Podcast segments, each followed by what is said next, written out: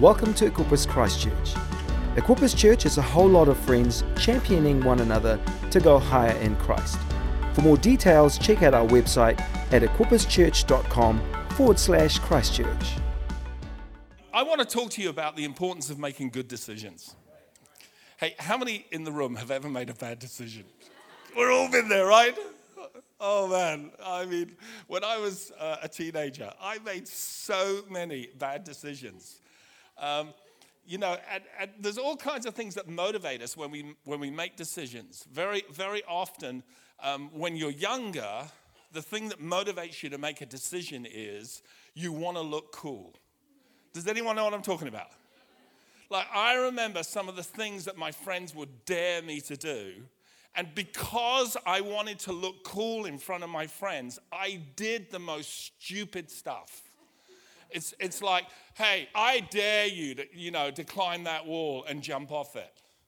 It's like, how dumb is that, when it's like 15 feet high, We just do dumb stuff sometimes because we so want to be accepted, we so want to be part of something.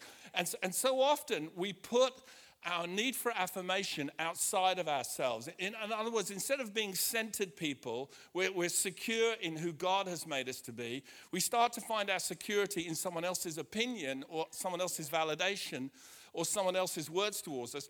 And often when it comes to making decisions in life, that leads us down a really rocky road. I remember one time, one of my friends dared me to ask a teacher a lift home from school. Now, you have to remember, this was back in the days of Charles Dickens. Not quite that far, but I remember the first time I went to secondary school, I'd kind of been a bit of a troublemaker at primary school, and this would be illegal to happen today, by the way. This would be illegal, but this actually happened to me. So my first day of secondary school, there were 1,000 students in the school, so we were all in an auditorium about twice the size of this, and we were all crammed in there, and the headmaster got up and he said, "Okay, Prothero Neville Fleet, stand up, please." So me and two other boys. And he said, "I just need to announce to the whole school that these boys are troublemakers." And they caused trouble in the school that they came from. And we're not going to let them cause any trouble here. So just be careful about hanging around with those boys. This was my first day, literally, of secondary school. I was 12 years of age, and something in me snapped, and I said a word that's unrepeatable in church on a Sunday morning. And I remember thinking, you want trouble? I'll show you what trouble's like. And by the end of that day, I'd got the cane on my first day of secondary school. This was, I told you, Charles Dickens. A whack on the backside with the cane 3 times. For the next 6 months, I got the cane every week. For 6 months. And then I thought to myself, I need to change something here. And every time I got in trouble, it was because my friends were daring me to do something, and I wanted to look cool. How dumb is that? And instead of sort of just finding who I was and discovering who I was, I allowed my identity to be defined by my social group. And that's such a trap. I want to say to you young people, you are who you are. And if somebody can't accept you the way you are, that relationship is probably not healthy for you. I remember one day I had to ask a teacher a lift home from school, so I just went up to the teacher. I said, "Can I have a lift home from school?" She said, "What, are you ill?" I said, "No, I just would like a lift home." She said, "Don't be so impertinent." I remember those words. Don't be so impertinent. And so, I had to walk home, but the next day I got called. My name was called out of the class. I got the cane 3 times for asking a teacher a lift home from school. This would be illegal today, wouldn't it? But these are true stories. And the thing was, I learned after about a year of my first year of secondary school, I learned how to finesse things. In other words, how to make trouble without getting caught. Anyone know what I'm talking about here? Oh, yeah, you got to learn that one, baby. If, if there's going to be punishment and a cane at the end of it, you got to learn how to be bad without getting caught. But again, nothing is shifting really. It's just the same stuff that's happening. I'm doing it for affirmation. I'm doing it because my friend said, oh, he's this and he's this. And you know what made it worse? My father's a policeman. How crazy is that? And so it was just one of those crazy things where in life, I just kept on making decisions that were really more about what other people thought than about what I thought or about what God thought. And it took me a while to see that was happening. It really took me a long while.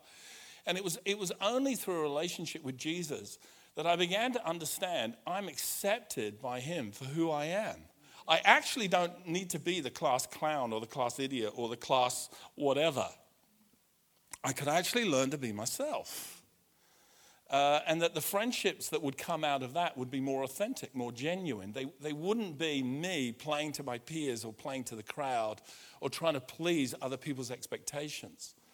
And so many times when it comes to making decisions in life, it's so interesting at a subliminal level, the things that can be motivating us.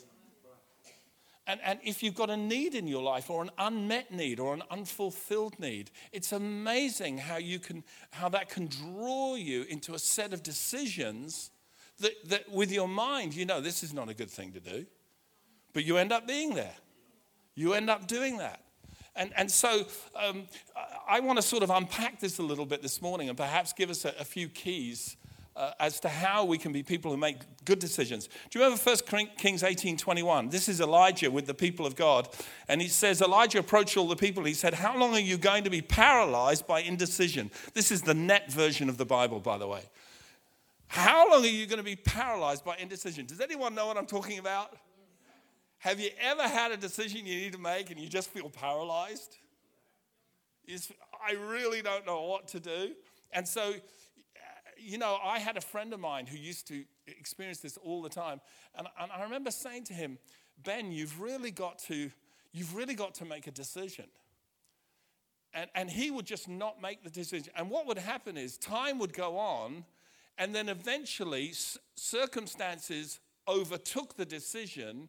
And so he didn't actually make it, but a decision was made. It was made through his passivity. It was made through his inaction.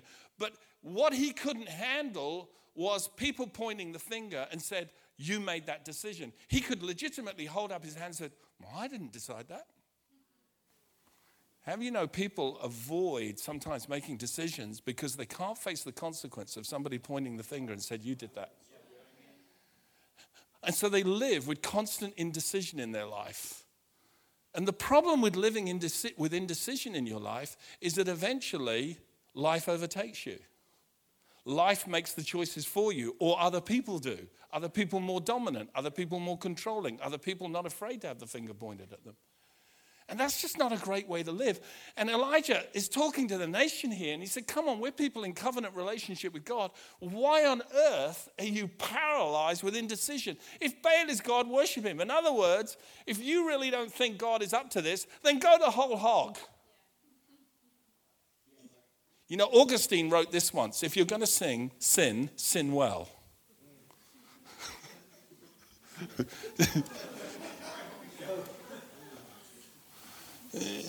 In other words, go the whole way.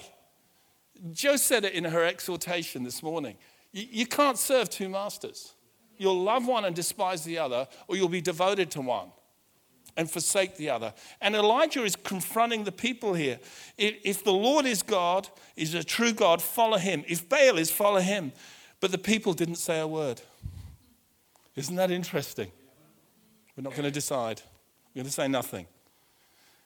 And I think the worst kind of leadership that you can ever encounter is leadership that says nothing.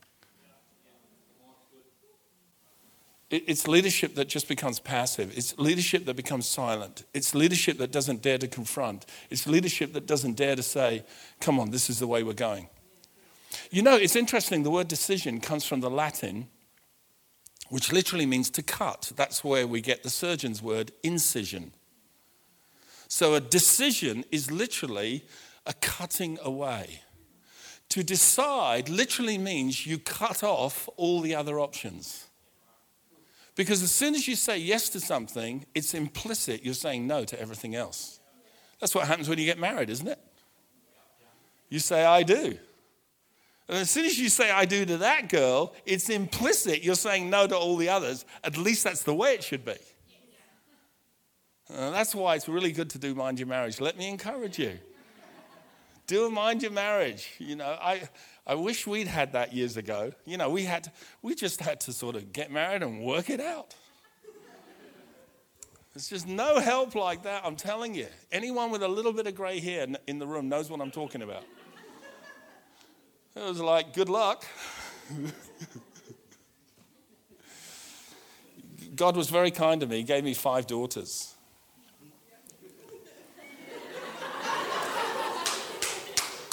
I know more about women than it's healthy for any man to know. It took 6 women to teach me. I remember I was in Africa once and I said, I live with 6 women.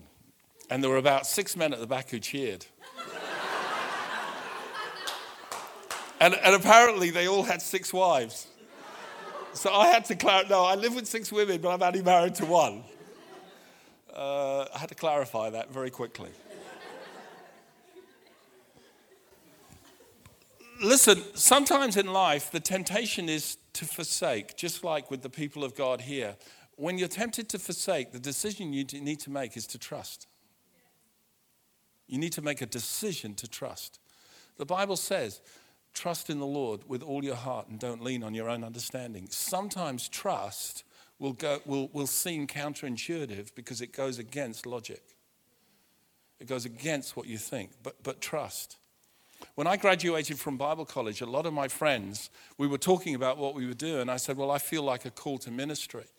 And I said, what are you going to do? And some of them said, well, I'm going to get a job, and I'm going to get married, and I'm going to get a house, you know, and that's the road I'm going to take. And a lot of them took that road. You know, they literally did that. They got jobs, they got engaged, they got married, they got houses, they got on the property ladder. I worked for the church. You know, my first salary working for the church was £3 a week. You know, even back in the 70s, that wasn't much. Just in case you're thinking that was Charles Dickens' time as well. But it really wasn't a lot of money. And I remember when I got married, I remember saying to my wife before we got married, I said, you know, because of the calling on my life, we might never own a home. And I want you to be at peace with that. And if you can't be at peace with that, I don't think you should marry me, because I know what's on my life. I know what God is going to call me to. And I just think it's unfair on you if you've got all those expectations. So you if you marry me, you have to accept you probably will never own your own home. And I remember her just looking at me and thinking. And she didn't say anything. And I thought, okay, that went down well. And then the next day I got a card from her. And in that card, she wrote a little scripture from Ruth chapter 1. Entreat me not to leave you, nor to return from following you. Where you go, there will I go. Your God shall be my God. Where you die, there will I be buried. I was like, oh, I struck gold.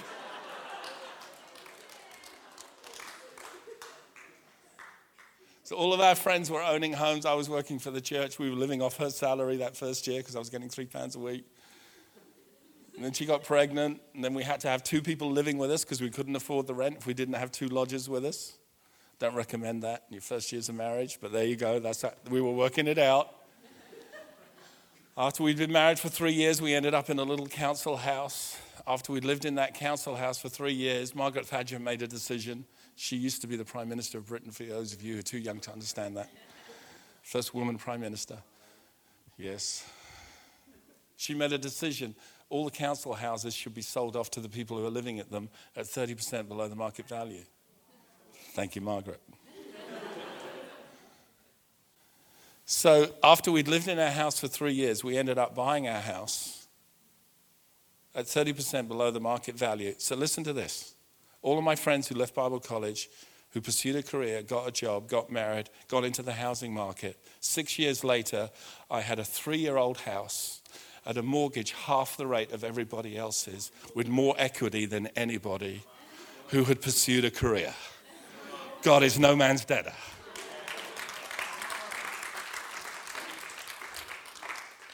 Now, when I was leaving Bible college and said, I'm going to go into ministry, that didn't look like a great decision if your ambition was to own a home. If your goal in life was, I want to get on the property ladder, I want to get a job, I want to get a good salary, I want to have a big house. If that was your goal in life, that was not a great decision. But the Bible says, seek ye first the kingdom of God and his righteousness, and all these things will be added unto you. You see, both of us went into ministry where in our hearts we died to the desire of owning our own home. We literally died to it. I said, this might never happen. If it happens, great. But if it didn't happen, that's good too. Listen, you brought nothing into the world and you're not taking anything out of it. Don't get too attached to your nice home, your nice car, and your nice clothes. Because when you're buried, you're not taking them with you. I mean, you can have an Egyptian theology if you like. Or you can have covenant theology. And so we just died to all that stuff. But here's the wonderful thing. God gave it to us anyway. Because it wasn't an issue. So how many of you know now that decision was a great decision? Do you get that? Here's the thing about good decisions. They never look good at the time. If they look good at the time, everybody would be making great decisions. But a good decision looks like a bad decision at the time. It looks like you'll lose. It looks like you'll end up with less. It looks like it will disadvantage you. That's the problem with a good decision. It requires trust. So whenever you're tempted to forsake, come on, I want to encourage you. Be somebody who trusts. I've discovered this in my life. Trust is a choice you make and a risk that you take. It's a choice you make. It's a risk you take. You'll never eliminate the risk of trusting. And you'll never eliminate the fact that trust is always a choice. Trust in the Lord with all your heart. Don't lean on your understanding. In all your ways, acknowledge him. What happens? He directs your paths. You see, you make a decision to trust God, and God directs the path that you take in life. You make a decision to trust yourself and your own wisdom and your own understanding. Good luck. Because your good decisions will look great at the beginning. But you never know what a good decision is till a few years have passed. Do you get that? It's as life unfolds that you see the quality of every choice that you've made. And as life was unfolding for me, I realized as a teenager, I was making lots of dumb decisions because I was more concerned about what other people thought of me than what God thought of me or even what I thought of myself. Do you get this? We got to learn to be people who make decisions based on trusting God for outcomes. Do you get that? Have you ever had one of those points in life where you're under pressure and there's a temptation to make a choice that you know you shouldn't make, but the temptation is to make it anyway? Can I share with you from Jesus' life? Because he had one of those decisions. He had one of those moments. In John 12, verse 27 to 28, here's what it says. John 12, 27 to 28. Now my soul is troubled, and what shall I say? Father, save me from this hour. But for this purpose I came to this hour. Father, glorify your name. Then a voice came from heaven saying, I both glorified it and I'll glorify it again. You know, in this amazing verse, we get insight into the inner world of Jesus. And in this moment in his life, John 12 is literally the last 3 days of Jesus' life. So from John 13 onwards, you've got the last 3 days of Jesus' life right up until John chapter 20, and then 20 and 21 is the last 2 weeks. So John's gospel, which is 21 chapters, those first 12 chapters is the 3.5 years of Jesus' life. From chapter 13 onwards, it's the last few days. So it's a lot of chapters covering a few days. Most people don't recognize that. So here's Jesus, and he's saying this. Now I've come to the hour. I've come to that moment of sacrifice. I've come to that moment where the cross is something I'm going to have to embrace. And he said, my soul is troubled. How many of you know that the cross was one of the most cruel ways of dying that anybody could ever possibly experience? It was insanely torturous. You could actually be hanging on a cross for days. It's one of the reasons why the Roman soldiers used to break the legs, because as long as your legs were intact, you could literally hold yourself up. And eventually, you were exhausted. As you hung through exhaustion, your lungs couldn't expand properly because you're like this. Your chest can't expand properly. You actually die of suffocation. That's what happens on the cross. And that's why when they came along to break Jesus' legs, because they wanted to hurry, because the Passover was at hand, they wanted to break his legs. He was dead already. They didn't have to do it. But the cross was a cruel, cruel way of dying. It was terrible. And bearing in mind, the Romans had been doing this for like 50 years. So that Jesus would have passed by. Everybody would have seen people dying on a cross. They would have seen how horrific it was. And here's Jesus. He's come to that hour, and he says, my soul is troubled. You know, Jesus experienced inner turmoil. And he says, what shall I say? And emotionally, everything in him is repulsed by this, and he wants to say, Father, deliver me. That thought is in his head. He speaks it. What shall I say? Father, deliver me from this hour. And then something happens in Jesus' inner world. He reminds himself, but for this purpose I've come into the world. And so instead of saying, Father, deliver me from this hour, he makes a different confession. Father, glorify your name. He doesn't make, by the way, a charismatic confession. He doesn't say, life is good and I'm a blessed son of God and I'm just going to enjoy the next 3 days. He doesn't make a charismatic confession. He makes a real confession. My soul is troubled. I'm in torment. I'm in turmoil. I feel conflicted in my inner world. But here's my confession. Father, glorify your name. You know, sometimes in life, we just need to default to what's honoring for God. In 1 Corinthians 10, chapter 31, Paul says this to the Corinthian church. There's a whole bunch of argument in the Corinthian church about what you should eat, what you shouldn't eat, what you should do, about women, should they do this, should they do that, all kinds of things. Paul says, whether you eat, whether you drink, whatever you do in life, do it all for the glory of God. What would happen if we started making decisions that weren't based on how we felt emotionally and our personal suffering, but they were based on what honors God? Yeah. Father, glorify your name. A voice comes from heaven. I have and I will. Whoa! The Bible goes on to say, some said it thundered, another said an angel speaking to him. Jesus turned around and said, that's not for my benefit, that's for your benefit. So that you know the Father is endorsing me and the choices I'm making. Come on, friends. If you're faced with a tough decision, if you are feeling conflicted emotionally, if your internal world is in turmoil, my encouragement to you is, instead of saying, deliver me, you say, glorify your name. Do what honors you, God, in my life. Isn't that good? So good. You see, whenever I've reverted and defaulted to that posture, Lord, what will glorify you? What will honor you? There was a time where there was a particular financial need in our church, and some stuff had gone wrong. We ended up owing a lot of money.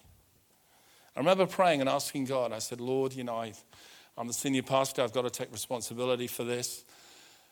But there was some mismanagement by a few people over a few things. I suppose you could argue that I didn't have enough accountability structures in place. I guess that could be argued, but nevertheless, I was the guy who had to handle it. And as a result of this, there was a substantial debt. And I remember saying to the Lord, this debt is way too big for me. How do I resolve it? And the Lord directed me to read the parable, the story, the miracle of the 5 loaves and the 2 fish. And I just got really encouraged. I said, wow, God, you can just multiply a little. I don't need a lot. I just need a little. And then I just remember saying to the Lord, well, what are my 5 loaves and my 2 fish? How many of you know asking God questions is dangerous? Because he likes to answer. Here's the problem. I often don't like what he says. So I'm asking the Lord, what are my 5 loaves and 2 fish?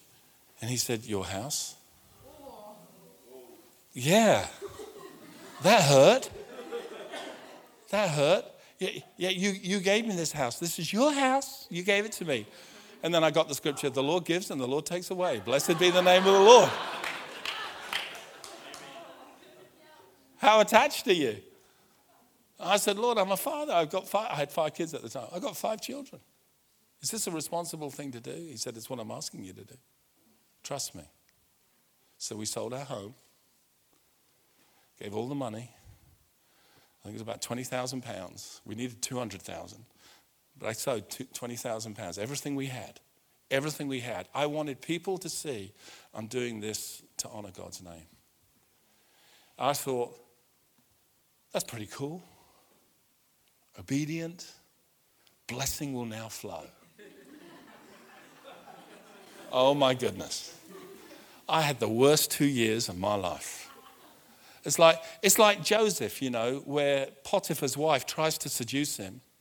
Man of integrity, he runs away. God's going to bless him now, isn't he? God's going to really honor a man who keeps his integrity. I'm not going to sleep with you. I'm going to honor God. I'm going to live right. I'm going to do the right thing. And he ends up in a dungeon. Oh my goodness. Have you ever done the right thing and it got worse?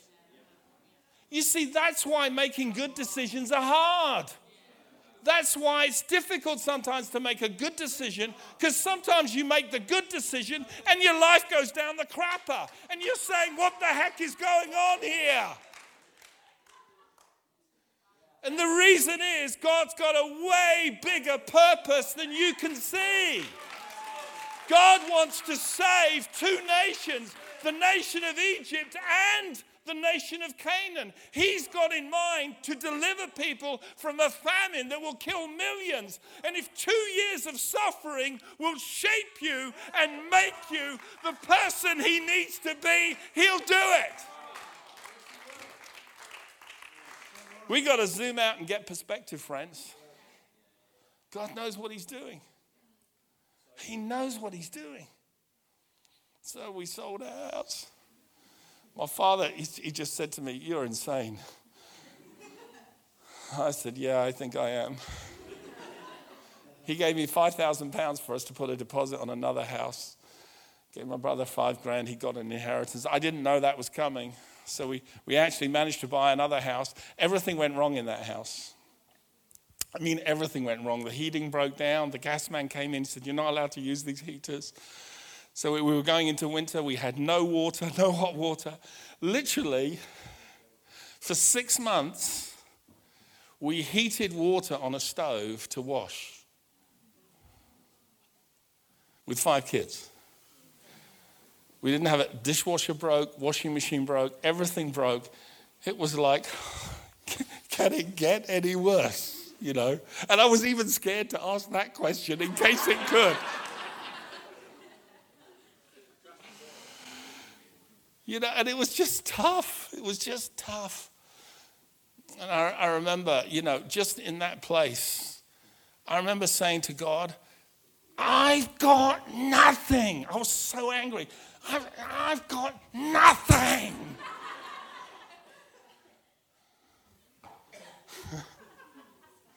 I remember the Holy Spirit said to me, you've got nothing but my grace. Then I started sobbing. And then the Lord said, and watch what that's going to do. And I thought, okay. And then a friend of mine said, I think you need to go back to university. And I thought, well, yeah, right. Not doing that one. 5 kids, 1 on the way. And he goes, no, I think you should go. And I remember going for an interview to the university, Lancaster University. It was a master's degree in leadership and organizational development. And I was really wrestling with this because part of me really wanted to do it and part of me was thinking, this is just insane. I remember walking into a leaders' meeting one time. It was just a small leaders' meeting, about 40 leaders. There was a worship leader there called Dave Bilborough. I'll never forget it. He's written loads of songs in the UK because I had to step over his body. He was lying at the doorway. The Holy Spirit had just, was ministering to him. I remember climbing over him, walking into the room, and there was this prophet there called Michael Sullivan. You may have heard of him. He used to be with Mike Bickle, part of the Kansas City Prophets. And he was sitting in a chair right opposite me. I walked into the room. He said, I have a word for that man. I thought, oh boy, I'm in trouble. Again. He said, God has taken you out of leadership. He said, you're a pastor, you're a teacher, you're a leader. He's taken you out because he wants to add an academic dimension to your understanding of leadership. And he's going to make a way for you to do that. I was crying, my wife was crying, I thought this is good. Went for this interview at Lancaster University. And, I remember the professor saying asking me about my background. I said, well, I'm a pastor, I've led a church, I've mobilized hundreds of volunteers. And he said, you're very different, aren't you? I said, yes. He said, we think you'll really add something interesting to our program. He said, everybody on our program is a CEO or head of HR and everyone on that program, I mean, there were heads of banks, heads of national health service in the UK, heads of insurance companies, all kinds of HR professionals and CEOs were doing this degree, and little old me. I remember walking out of the interview, and as I was walking past the reception, he said, oh, the professor will contact you and let you know if you're on the program. And I said, no, he's already told me I'm on the program. And she said, ooh. She said, ooh, you must be special. And I said, yes, I rather think I am.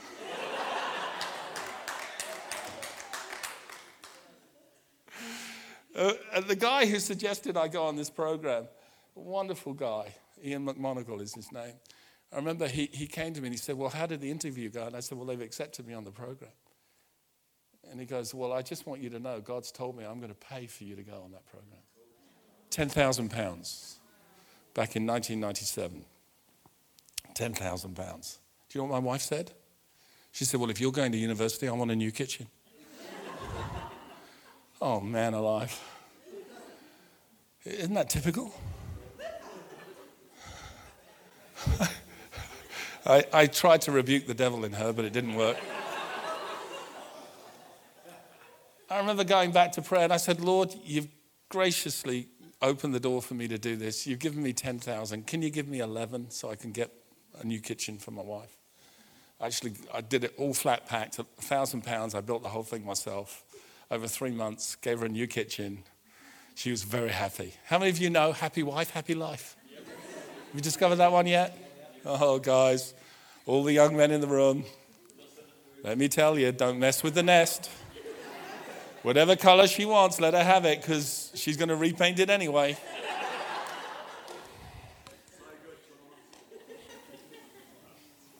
See, Jesus was internally conflicted. He was internally conflicted, but he made a choice. Listen, I was internally conflicted. I didn't want to do that, so I went back. What would honor God? What would honor God here? Registering the church as bankrupt? No, that wouldn't honor God. Giving away my house, well, if I have to. And do you know what? God enabled us to get this other house. After I finished my master's degree, I got a job with a management development company, and I felt like Joseph. Everything I touched, God blessed. It was ridiculous. I just had this amazing supernatural wisdom. I mean, I know I had education, I know I had experience, I had both those things, but somehow I knew the right thing to do in certain situations, and it always made money. And my boss loved me. He was a Jewish atheist. There's a contradiction. A Jewish atheist. And he goes, he used to say to me, I effing love you. That's literally what he would say to me. And I don't mean to offend anybody here, but he'd say, I effing love you. You make me loads of effing money. And I said, well, thank you. And so over the next 3 years, I was responsible for a department where we trained people to start their own businesses. And over 3 years, we trained 2,000 people to start their own businesses. I personally mentored over 100 businessmen over that period of time. So I kind of understood about organizations and developing organizations and building organizations. I get that. And pastors are never trained to do that, by the way. And we've got to bring that back in. That's what I did when I was in the Bible college in Denmark. I started bringing in an understanding of organizational development.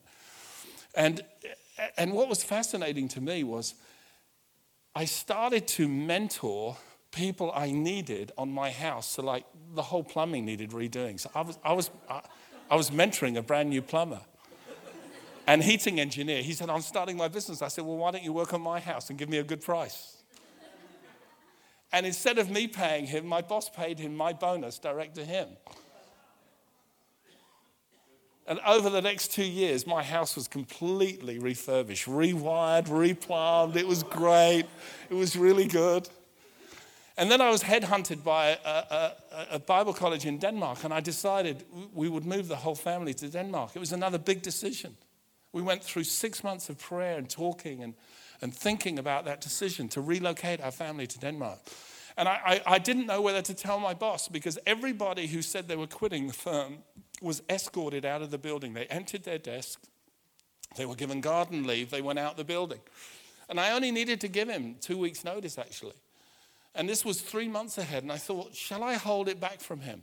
And I felt like the Lord in Genesis where he's with Abraham. Shall I withhold from Abraham the thing I'm about to do? You know, I just thought, this guy's really blessed me. He's really honored me. He's really taken care of me. But he's an atheist. And he might think I'm betraying him and he might punish me. And I was conflicted. I couldn't live without 3 months' salary. And I thought, do I tell him or do I risk it? And I didn't know what to do. I was like paralyzed. What do I do? What do I do? What do I do? I want to take care of my family. I don't want to not have money, but I really feel like I should tell him. I just came back to, well, what would honor God? I thought, oh, shoot.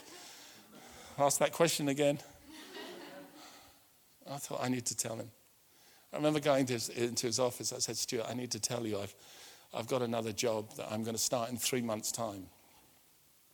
He said, whatever they're paying you, you can add 20%. Whatever the increase is, just add 20%. I want you to stay. I've got plans for you. And I said, well, you'll be pleased to know they're paying me less than you pay me. I'm not doing it because of money. I've loved working for you. I've loved working here. You've really blessed me. But I'm doing it because of the call of God on my life. And he goes, what? I said, well, you know I'm a Christian. I said, I'm doing this because I feel like God wants me to do it. And it's no reflection on you. You've been amazing. And he said, we're going to have lunch together. Shut up. Get out my office. We're having lunch together. So I left the office. I thought, oh, dear. So he took me out to lunch. And for an hour and a half, I talked to him about Jesus, and I talked to him about my calling, and I talked to him about what I was doing. And he just listened intently, just really intently. It's so funny because I used to work with a guy who was Jewish. He was a very prophetic guy. He was Jewish. And everywhere we went, he'd always say to people, oh, by the way, do you know you're Jewish? And they would look at him and go, what? He got this little radar. And he goes, yeah, check it out. And people would check out, and they'd find out they were Jewish. How did you know? How do you know? And we would be in the weirdest places. Like, I remember once we were in a men's toilet, lined up. How many of you know that's just embarrassing, right? We're all lined up there, as boys do. You know, and he turns to the guy next to him and he goes, you're Jewish. And it wasn't because he could see something.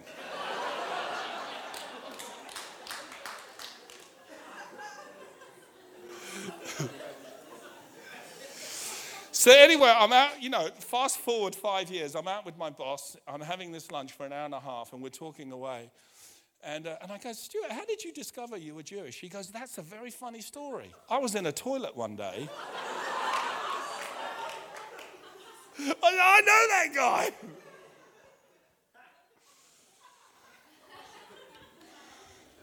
He said to me on that lunchtime, he said, I promised you a car, didn't I? And I said, Stuart, I'm leaving in 3 months. You don't have to get me a car. He said, no, I promised you a car. We're going to go and get it today. I've waited long enough. He said, I promised it to you over 2 months ago. He said, come on, we're going to go and buy a car. Can you believe this? So we go to a showroom, and he goes, just choose a car. Choose a car. I said, I had that one. I could make that decision. Didn't even pray about it. I want that one. Thank you, Jesus.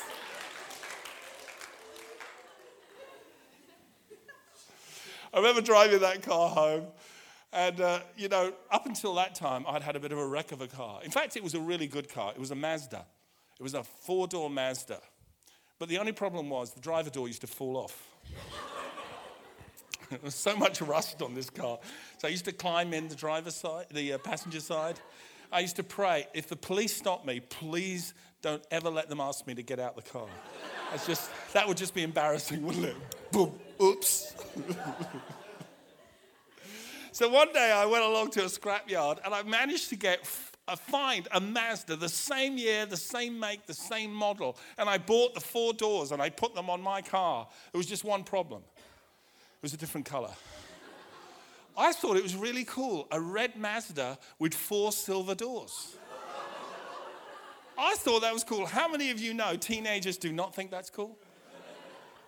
I used to drive my kids to school, and about a kilometer before the school, they'd say, right here, Dad, this is fine. We're just we need the exercise. We're going to get fresh air. You're embarrassed by me, aren't you? No, it's not that at all. We just want to walk with our friends. I remember when I got that brand new car, my kids were saying, right outside the front gate, please. Right there, today. It's my dad, that's his car. You see, making good decisions, it isn't easy at the time. You can feel highly conflicted in your heart. And you could take the easy option. Jesus could have said, Father, deliver me from this hour. Everything in his emotion and in his psyche wanted to take that route, but he went back to purpose. For this purpose I've come into the world. Come on, friends. You've got a purpose. You're here to arise, shine, and the glory of the Lord is upon you. Gentiles shall come to your light, and kings to the brightness of your shining. God's got something better for you, even in your business. You don't have to compromise. You don't have to cheat. You don't have to swindle people. You can be a person of integrity. And if you go through a season where it just seems rough, and it feels like, hang on a minute, I did the right thing and it's getting worse, hold in there. Hold on there. God is testing you. God is shaping you. The blessing will come.